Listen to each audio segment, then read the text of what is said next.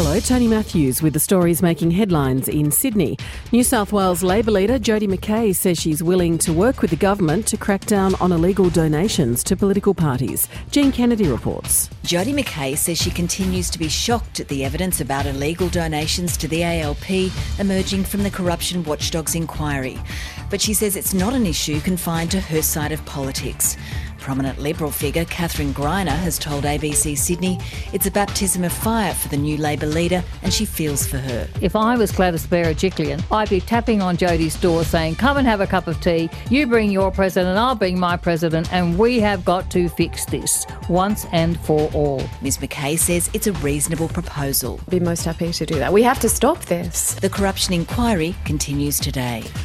A former doctor will front a Sydney court this morning charged with sexually assaulting a patient in the city's eastern suburbs. A woman in her 60s went to police late last year and told them she'd been repeatedly sexually assaulted by the doctor while receiving treatment at his Edgecliff practice. Police say the doctor is a former gynecologist and obstetrician, and the alleged offences took place between 2010 and 2014. Police yesterday arrested the 77 year old and charged him with eight counts of aggravated sexual assault. He was refused bail and will front Waverley Court today.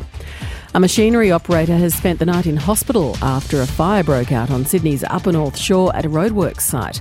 The blaze in Lindfield started after a milling machine ruptured a gas main while removing bitumen from the roadway. Firefighters worked to disperse gas fumes and control the fire before the gas could be turned off. The operator of the machine was taken to hospital with injuries after jumping from the cabin when the fire started. For more details on those stories, go to ABC News Online.